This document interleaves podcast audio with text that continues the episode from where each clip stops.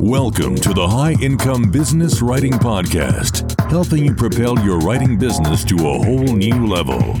And now, here's your host, Ed Gandia. Hey there, welcome to another episode of the High Income Business Writing Podcast, the number one podcast for business writers and copywriters who want to earn more and less time doing work they love for better clients. With over 1 million downloads from listeners just like you across 101 countries. And talk about downloads. Here we are on episode 300. Wow. Can't believe we're here. It's been a quite a ride. The show was born nine and a half years ago.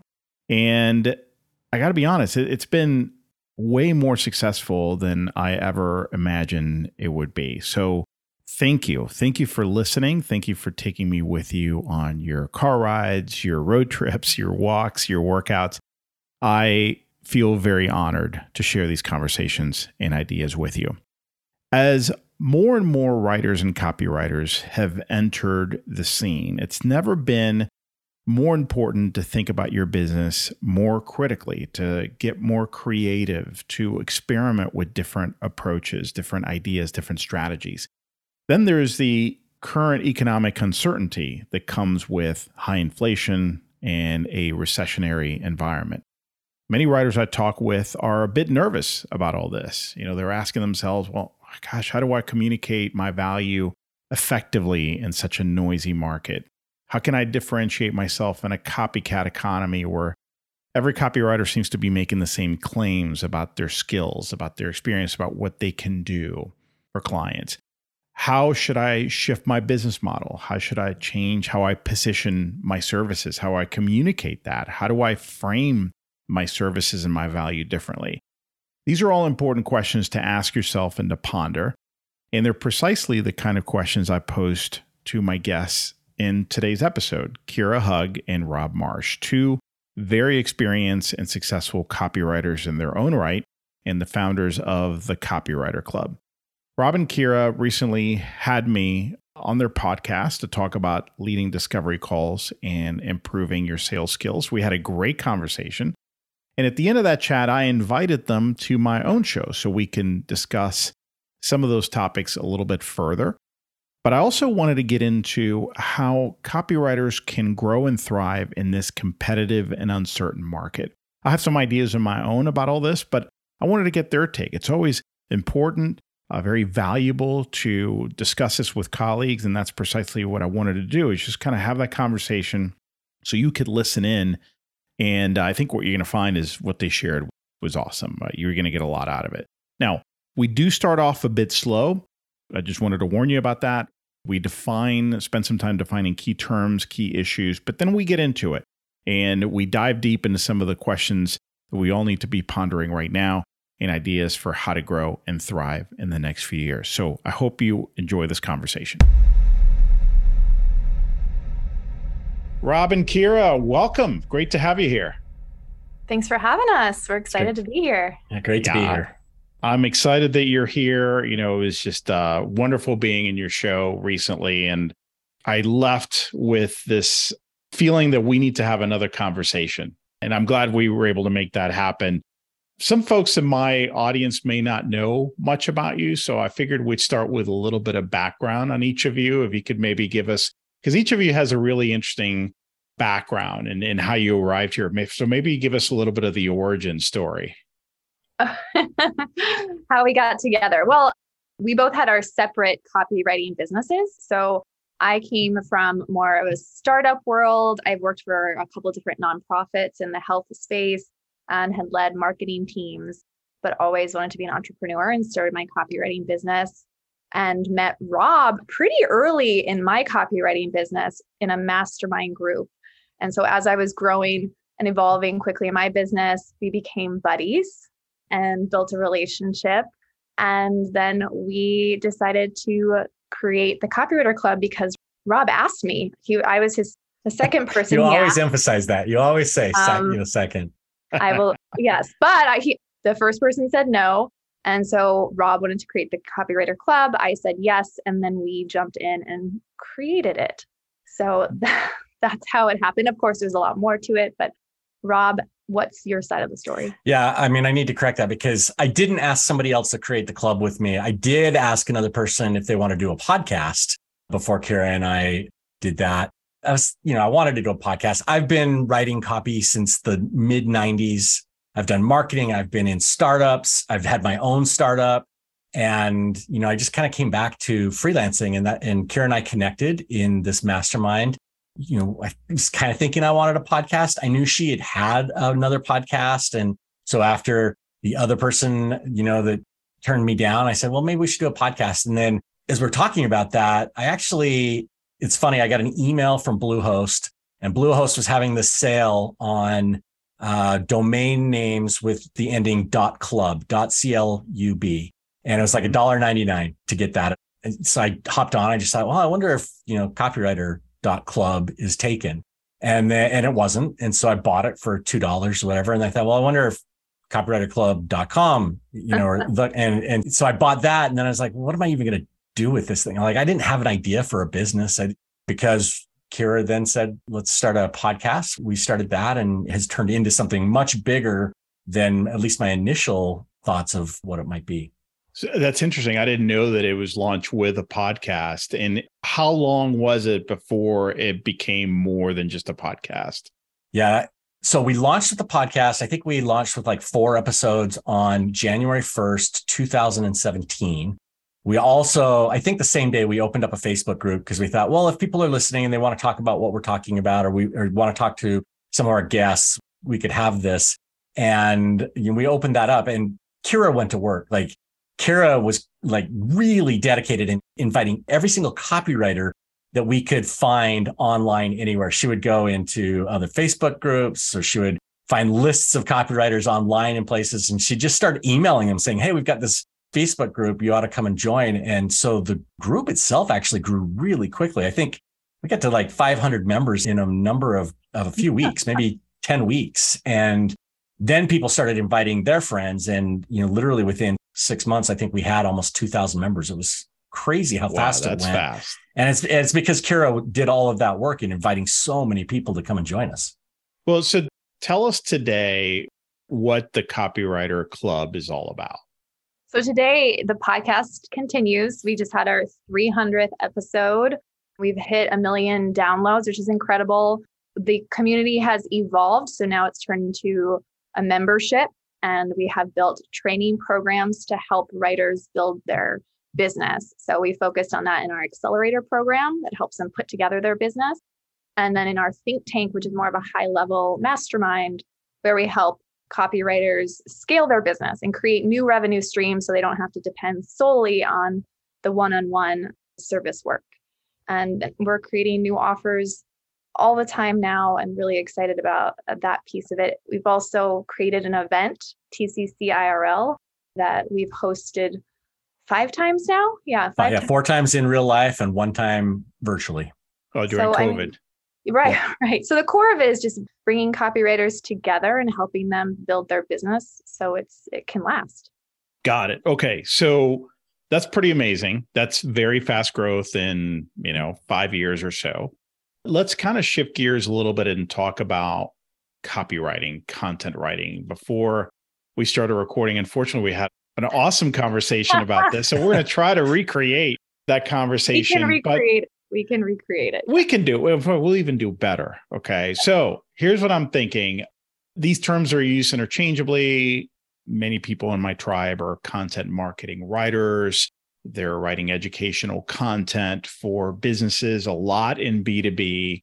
But the word copywriting, content writing, these things kind of get thrown around. They're used interchangeably.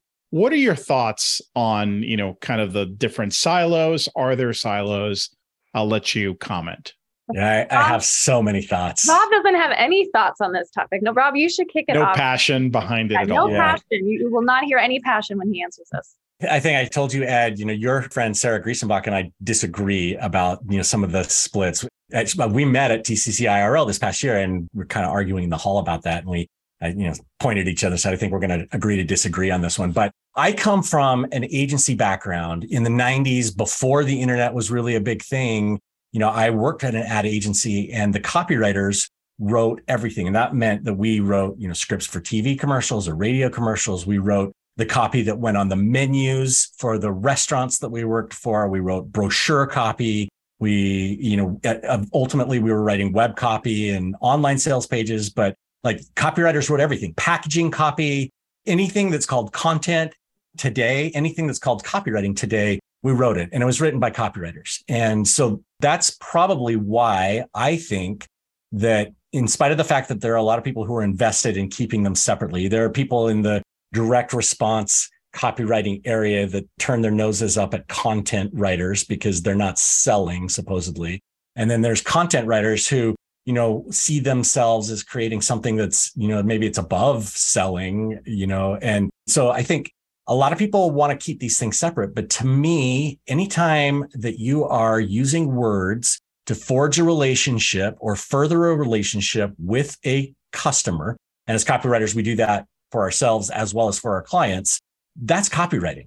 And sometimes we do it in things that we define as content today, and it's not heavily sales focused, but it is designed to grow that relationship with the client or with the customer.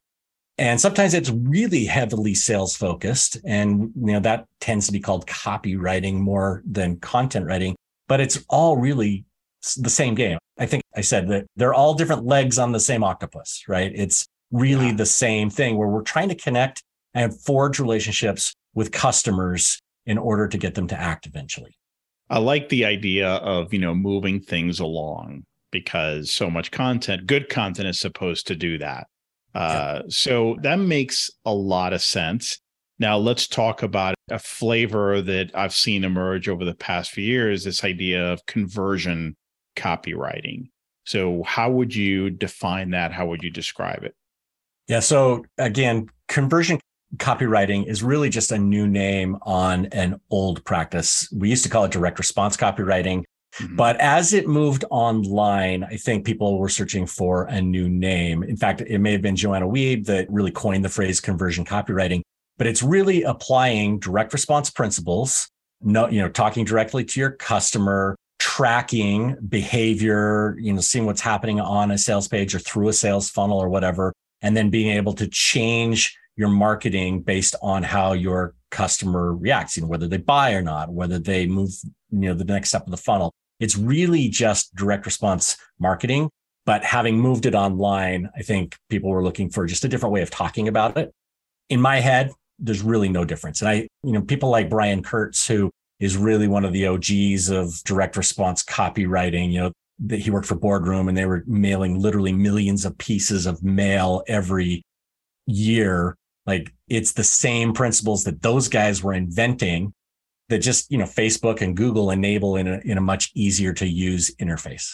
Yeah, that makes a lot of sense. And you're right. Joanna Wiebe is where I first heard this from, but I was curious about your take or if it felt like something very different from this. So, in terms of the people you guys work with, what do you typically see in terms of what kind of clients they're working with and what kind of projects they're working on? I just kind of want to have a little bit of context before we start diving into the trends that you're seeing out there? Yeah, I mean, we work with copywriters in a wide range of niches and industries. And so they could be writing many different deliverables. It could be website copy, it could be email sequences, it could be they're focused on brand strategy, or we work with content strategists and content writers as well. So we I mean, for me personally, I enjoy working with a diverse group of copywriters because we're a community based organization. So we want to bring them together and learn from each other. And to me, it would not be as enriching or interesting if we all were doing the same thing. So I think what most of them have in common is that they have a services based business where it's done for you copywriting. It's intensive, it's high touch, and we share a lot of similar pain points and struggles because it can be intense at times around burnout, around boundaries. And so that's what we all seem to have in common, but a wide range of businesses. Yeah, Got it's it. interesting. So there's not one category. There's not, you know, no, one or no. two categories. And it's interesting too, as we work with a lot of these copywriters, not, well, maybe not a lot, but certainly, you know, maybe 10, 15%, as we are working through their businesses, a lot of them discover that ultimately they don't really want to call themselves content writers or copywriters because they're using content or copy to do something different. Maybe they're strategists, you know, doing content strategy, or maybe they're doing social media. And so copywriting is the superpower. It's the thing that they're doing. But because they're thinking bigger and they're solving bigger business problems for their clients, the title stops fitting perfectly. And, you know, they start thinking, oh, I'm more of a consultant. I'm more of a strategist. I'm more of a problem solver. I, ultimately, that's how we see copywriters, content writers in our groups is that we are solving business problems for our clients, usually with copy, but sometimes with something else. You know, that's a good entry point into the next thing I wanted to talk about. I really want to focus on trends, what you're seeing out there as you work with many different types of copywriters, content writers, strategists, et cetera. I've been seeing the same trends. So a lot of writers seem to be shifting away from, hey, I'm just the writer or copywriter and really kind of focusing on their writing chops and instead pulling back a little bit and talking about the problems they help solve. The dilemma that a lot of people face, because on the surface, that you know makes perfect sense, is you know pulling back too much in making your value proposition too vague, if that makes sense. So, what's the sweet spot? How can you best communicate your value when somebody is looking for someone like you so that they understand they meet you where they are or you meet them where they are and you don't kind of miss the whole thing. You don't come in with something that's too abstract or something that's too tactical and they feel well that's not who i need. I need somebody who can help me with these bigger problems. Yeah, I think the first part is niching down, which Rob and I talk about a lot in the, our podcast. And so that you understand your clients enough to, to know are they looking for a copywriter? Is that the language they're using? Because they're savvy enough in the online marketing space that they know they need a copywriter. Or maybe that's not something they're familiar with if it's a business that isn't as familiar with what copywriters do. And we know a lot of people aren't familiar with copywriters and they're just talking about the fact that they need clients or they need clients to stay. They need to retain clients. So I would want to find out the language they're using. And that only happens if you know your niche and your audience and understand what they're talking about, what they're struggling with, what they're asking for. So you can be in the right place and using the same language to match where they're at today. Yeah, it makes sense. I would suggest you know, when we interviewed you on our podcast, you actually talked about prospecting calls and some of the process there. And it really starts with you know part of what you shared but it's that first interview you know when you're talking with your clients clients often come to us and say hey i need help with a case study or i need a website. And rather than starting the conversation there and saying okay how many pages or how do we start the case study? You know who am i talking to? We should back up and ask some deeper questions. What's the problem that you're trying to solve with that website or with that case study or with you know whatever the thing is that they think they need? Because usually your client is pretty smart and they know the thing they're asking for will solve the problem that they have. But sometimes they don't realize, you know, what it is exactly that they're trying to fix. Yeah, I need more customers. And so a new website will bring me new customers. Well, maybe a new website won't bring you new customers. Maybe we need to think about, you know, a content strategy or some kind of customer outreach or, you know, so being able to take a step back and ask deeper questions about business problems is really important. And I think that's when copywriters really become valuable to their clients instead of being order takers. This is something we talk about in our accelerator program, these different levels that we have in our business. And instead of being somebody who's there as a vendor and just taking the order and filling the order, you start to become a consultant. You start to be remarkable. You offer things that they don't have ready access to already. And that differentiates copywriters or content writers, however you want to define that, from the other service providers that you know most businesses are working with. It's like you need somebody to take the mail to the mailbox. Okay, I can do that, right? Or you need somebody to you know come and clean the office. And instead, we start to help them up level their business and the thinking that they're doing. That then we're really solving a problem. Yeah, we're so well aligned on this it's spooky. we, I, I talk to my clients a lot about order taker versus trusted advisor and you know that spectrum and it is so true now I'm going to bring up a few concerns and a few things that I'm seeing and hearing other people talk about. One is, yeah, I can see that, Kira and Rob, but I don't know if I'm really that person. I don't know if I have the experience, the expertise, the credentials. I'm just good at writing. What would you say to somebody like that or somebody who says, that sounds great. How do I learn that stuff? I didn't go to business school. Mm, that's a good question.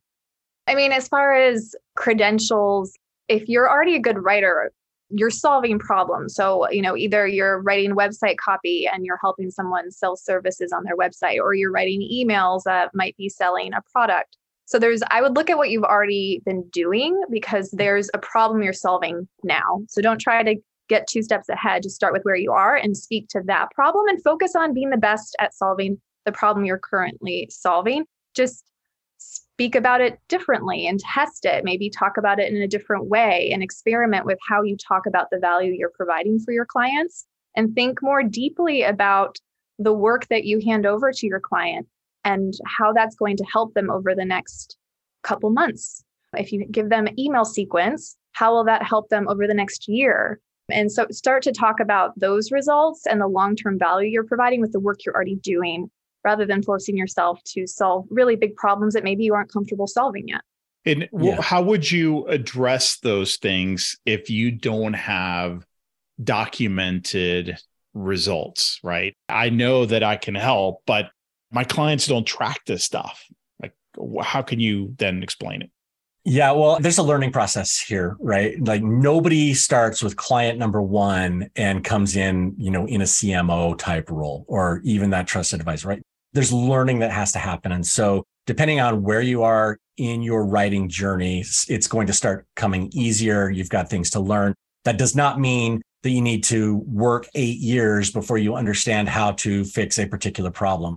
You can jumpstart that learning process by picking up a couple of decent books about marketing. So one that I've recommended quite a bit to people, if you want to learn the basics of marketing, is Perry Marshall's 80 20 marketing book. It will walk you through really probably 80% of what you, funny that the title is 80 20, but about 80% of the marketing that you need to know in order to solve your client's problems. Being direct by Lester Wunderman's another, you know, it's an older book, but you know, a, a great primer on how do you solve problems for your clients. Brian Kurtz, I mentioned him earlier. He has a great book that does something very similar. So you can read really good books that will help teach you some of that stuff. There are also courses, you know, marketing certifications. Digital Marketer has some, you know, they're copywriters. And I mean, you have programs that teach some of this stuff, Ed. We do something similar. And so you can do that too. But really, it's the experience of working with clients and identifying the problems that they have and then thinking about those problems. So, you know, as you get on those calls and you know, tell me about your business, tell me what you're struggling with. Okay, we can work on this website, but I'm also going to start thinking about the problem of attracting clients to your website. What are the things that can, you know, fix that? Is it, you know, posting content on a blog? Is it some kind of a link strategy? Is it an ad campaign? And just start thinking about uh, if I had to solve this problem for myself, what would I do? Start putting ideas together and then it's a matter of learning from experience. Yeah, and to get to the basics, like if you do not have a portfolio yet and you are just getting started, you know, ultimately when a prospect sitting across from you on a sales call, they just want to know that they can trust you, that you actually care about this project and you'll give it your all.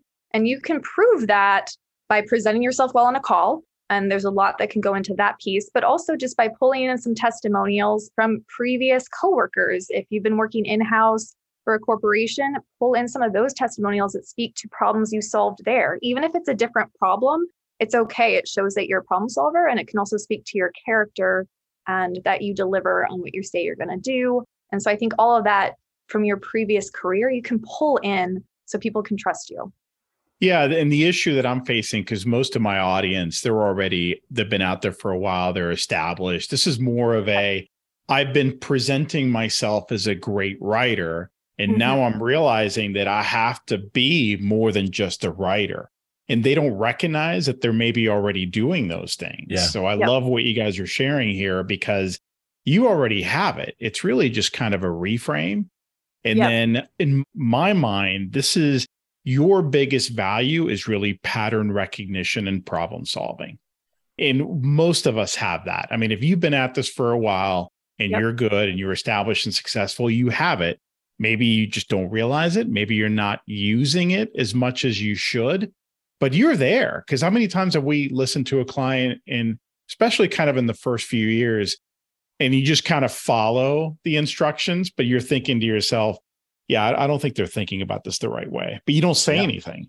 Yeah. And, and that's a learned habit, right? Like you need to learn how to start standing up and saying, Hey, actually think about this differently. You know, you're there to serve your client and the way you phrased it, you know, order taker versus, you know, trusted advisor. If you are not willing to be a trusted advisor and all your client can depend on you is just to do what you're told, somebody eventually is going to come along who's willing to say, actually, if you think about this a little bit differently, you're going to get a better result and you'll be replaced. And I think, and that's okay too. Like we learn when that happens. It's like, oh, I wasn't serving them in the higher level that I should have. The next time this happens, I'm going to speak up. And I mean, very few of us come to copywriting at age, you know, 17, 18, graduating from high school. There, we all have some level of experience, whether it's, you know, college, previous job experience. All of that experience is valuable in what you're saying, you know, pattern recognition, starting to recognize the problems, the challenges that you're working on. We just have to uncover it, let it out of our brains and be brave enough to speak up. So Tell me a little bit about because you mentioned you work with a couple of different levels. And for your kind of more established, more seasoned folks, I'd be curious to hear a little bit about some of the smart business models that you're seeing some copywriters adopt that seem to be working really well right now. And whether it's because of, you know, that particular set of skills or the market right now, I'd just love to hear some ideas from you guys. Yeah, I mean, one model that's working well is more intensive ways of working with clients. So that could be eh, a lot of people call them VIP days. We're seeing work well is expanding that. So it's more of an intensive.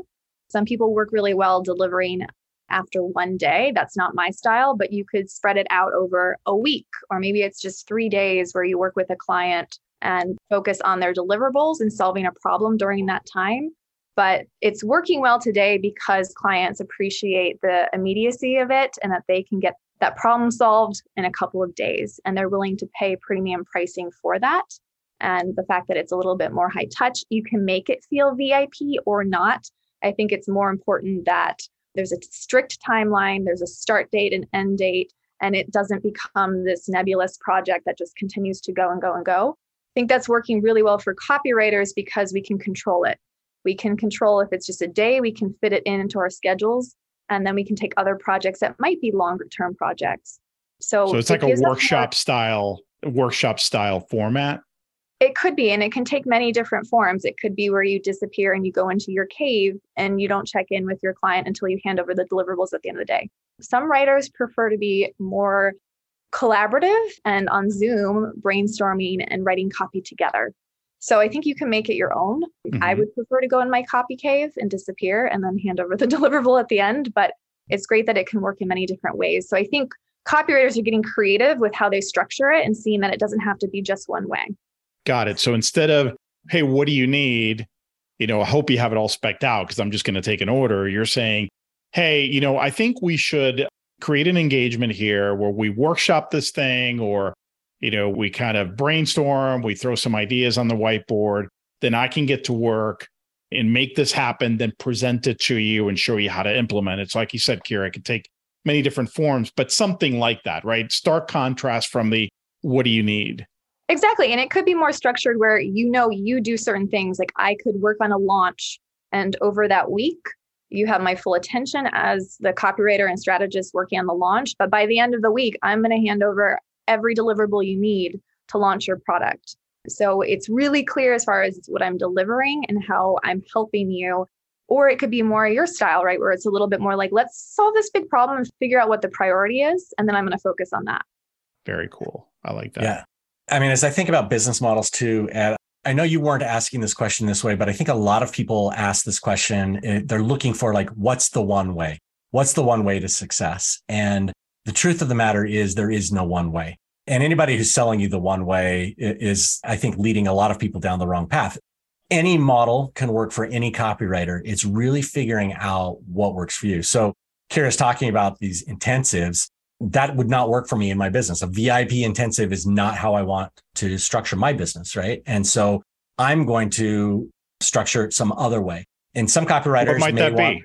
What might that well, be? So uh, yeah. So, you know, maybe it's a projects where, you know, there's the regular process of dealing with a project. So maybe I have a VA who's helping me gather research and we're going through this while I'm working with two or three other clients at the same time, right? So instead of focusing intensively on one for a week, I've got three or four clients at different stages, you know, so that's one way. Other copywriters who, you know, maybe set up agencies or mini agencies where they're working with a VA or, you know, some kind of another integrator, you know, business type person in order to serve your clients. And that's a model that can work for some others who want to just do products, right? They don't want to really write for clients at all, but they're selling products either to other copywriters or in their niche. And maybe even still others who are maybe the most successful and they're combining these in a way that works for their business. And I think the important thing isn't necessarily to say, oh, Kira is really successful with this one thing. And so I'm going to do that but rather to take a step back and just say, okay, what do I need for my business from a financial standpoint, from a time standpoint? What kinds of clients do I want to work with? And then figure out what's the model that's going to work for you. And that can change over time too. You know, a lot of us move from working exclusively with clients to all products because we get tired of working with clients or, you know, some other combination, right? No, no. And, and that, that wasn't my intention. Hey, what is the one thing that's working yeah. now? what I was hoping to do is maybe throw three or four ideas out there for people to self-identify, you know, yeah. like, you know what, that sounds like a cool idea. I could totally do that. Heck, I'm doing that right now for free, maybe, right? So would you say that really the whole idea is to think more creatively yes. about your business model, right? Totally. Yeah, and be willing to experiment and try and say, okay, well, that intensive model where I get in and out in three days, doesn't work for me. But also, like maybe it's something that you're already doing for your clients and you're not actually charging for it. Maybe you aren't even really selling it. It's just a deliverable that you give to them. You know, a lot of copywriters create these brilliant brand messaging guides that is just part of their research process. And then they go and do the website copy. And they don't even hand those over to their clients. It's just an internal guide. Meanwhile, those are worth $5,000 sometimes, $10,000. And so I think a lot of it is just look at what you're already doing internally and could you turn any of those assets into deliverables you could actually sell to your client? Of course, you could always give them as like a bonus or just a really nice treat. But for me, I would just look at that. How can you sell that? But as far as trends, we also are seeing a lot of copywriters selling brainstorm sessions, you know, really starting to think of themselves as I'm not just a writer, I have ideas to share. And so I'm going to charge for that. And it could be an hour session, it could be a 90 minute session, but it's nice to be able to bring in an extra $500 for those sessions.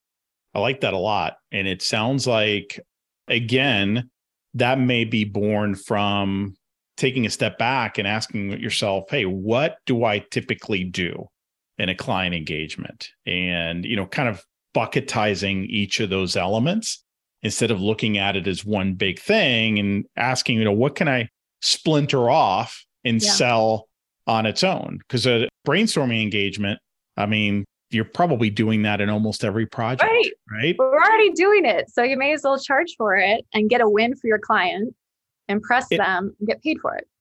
And of course, with any of these, tell me if you agree. I think it's important to really define the outcomes in terms of value so it's not just, hey, a brainstorming session. That doesn't have inherent value in it. What do I get out of it? So let's take that example. Like, what would you say if somebody's thinking, yeah, I like that a lot. I'm a great brainstormer. How mm-hmm. can I frame that in a way that's going to be much more attractive? Yeah. We're brainstorming a brainstorming session. Yeah, exactly. See so that? very meta. You, you need to do that also with like, that's the biggest problem for me for with a VIP day is like, okay, I'm buying time, but what am I really getting beyond, you know, six hours of your time? And it would be the same thing with a workshop or with a brainstorming session. So assuming that you're talking to the right kinds of clients, because not all clients are going to be interested in a brainstorming session. You may need to invent some other kind of a workshop or whatever.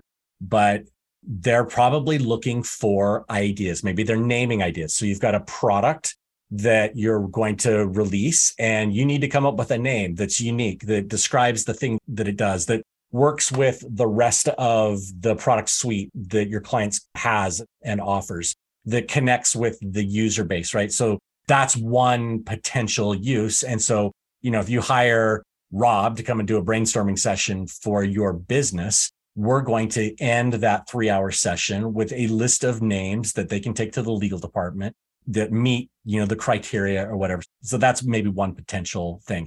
You could even take a step back and say, Hey, I can help you brainstorm an entire product suite. So, you know, maybe your client is providing, you know, let's say they're financial advisors.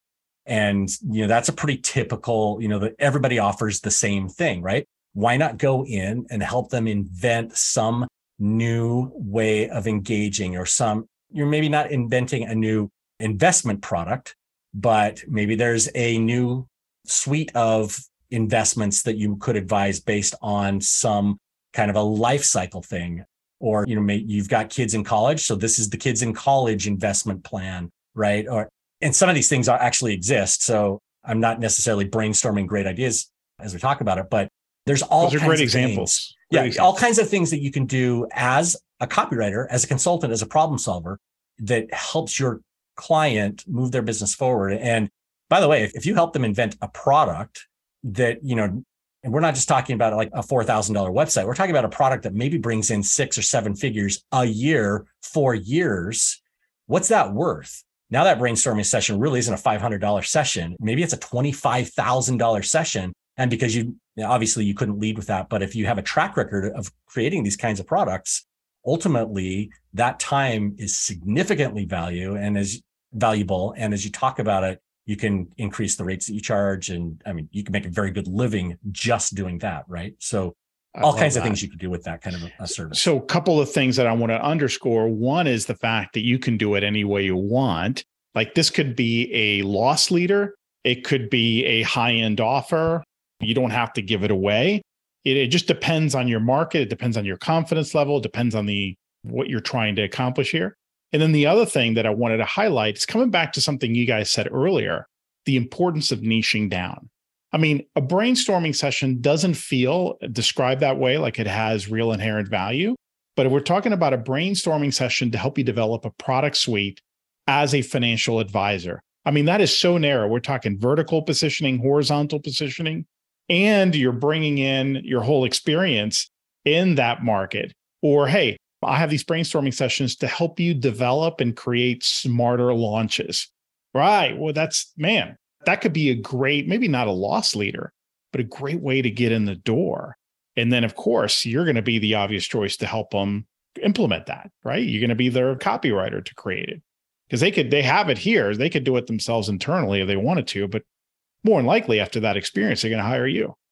Yeah, I think that's a good point. You know, it's we're talking about brainstorming sessions, but giving it a name, you know, making sure there is a process, even if it is a brainstorming session, really at the heart of it, there's a process you could speak to. There is a promise, there's an idea behind it, and you're bringing more to the table than just like, I mean, some people can get away with it and just say, hey, we're just going to, you know, jam for an hour and you're going to, it's going to be worth every penny. But they've already established their credibility if they're doing that at this point. And so for most people, they need to be really clear about what I'll get if I walk away from that hour with you. Yeah, no, that's must do. Heck, you're a copywriter. You should be able to do that. I know it's harder. To. We should be able to do this. For our own stuff is always harder, but yeah, great, great point. You know, as we start wrapping up, I, I'm curious about, and I know this is going to sound like a leading question, but it's really not meant to be this. I find that a lot of writers and copywriters hesitate to invest in themselves, you know, continuing education. But if you're talking about constantly improving your value, they're the experience you have with clients, but it may not all come from there. You know, what would be your best advice, even if you didn't have the copywriters club in terms of what people should do to invest in themselves? Oh, I've got thoughts. Yeah, I'm sure we, we've got a lot of thoughts on this. Yeah. How long do we have? There's so many different ways. I'm going to cover a couple. Um, okay. I think a lot of it's just figuring out what you need right now in your career, in your business journey. What do you need? For a lot of writers, it's confidence. A lot of writers at all stages. So, so true. if, if I mean that it doesn't Can you matter. buy that off the shelf? Right, right. Can you buy confidence? But figuring out it's different for everybody. But this is where you have to do some internal reflection about what is going to give me confidence. For some people, it may be getting approval from colleagues, from mentors. So if that's the case, getting some type of copy coaching, get going into a mastermind or any type of group where you can get critiqued or you can build relationships with other copywriters so that you can talk about copy and dissect copy. That may make you feel confident enough to go pitch a bigger client.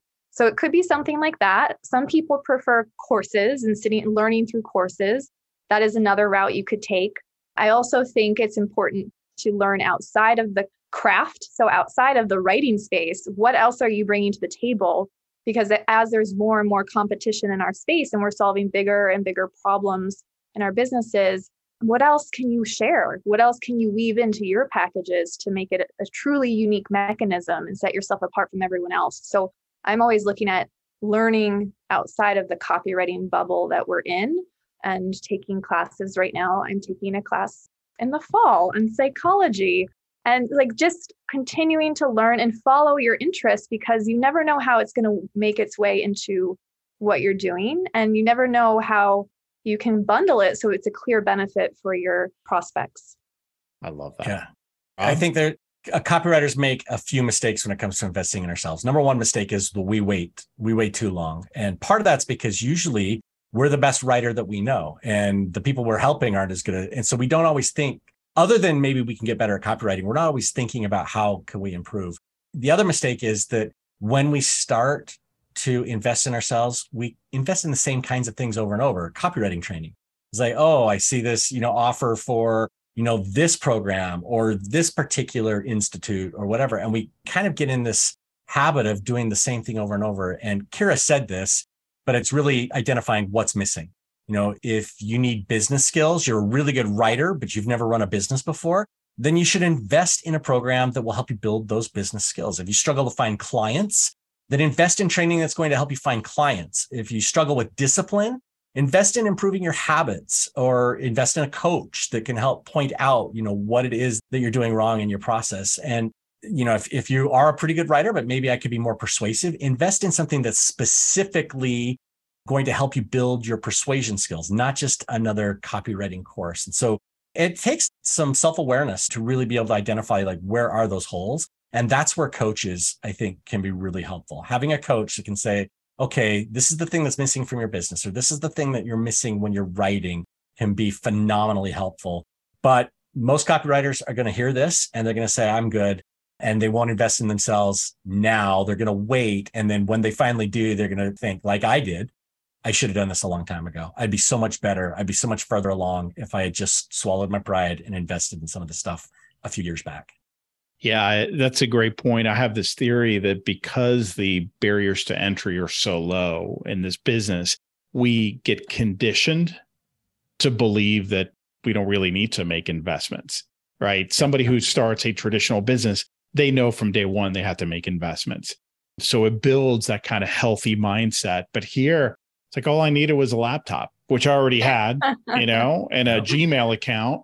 Everything is free, and that's the wrong way to start. So I see a lot of that. But the other thing I see is, well, things seem to be going fine. So why invest? Well, because you don't know what you're missing if you invested in yourself and in your craft. So that's wonderful. So anything we covered a lot of ground, but I, I'm really happy with the topics we kind of emphasized here. But anything that came up, you know, as we were talking that you feel we didn't cover that you definitely want to get out there before we wrap up?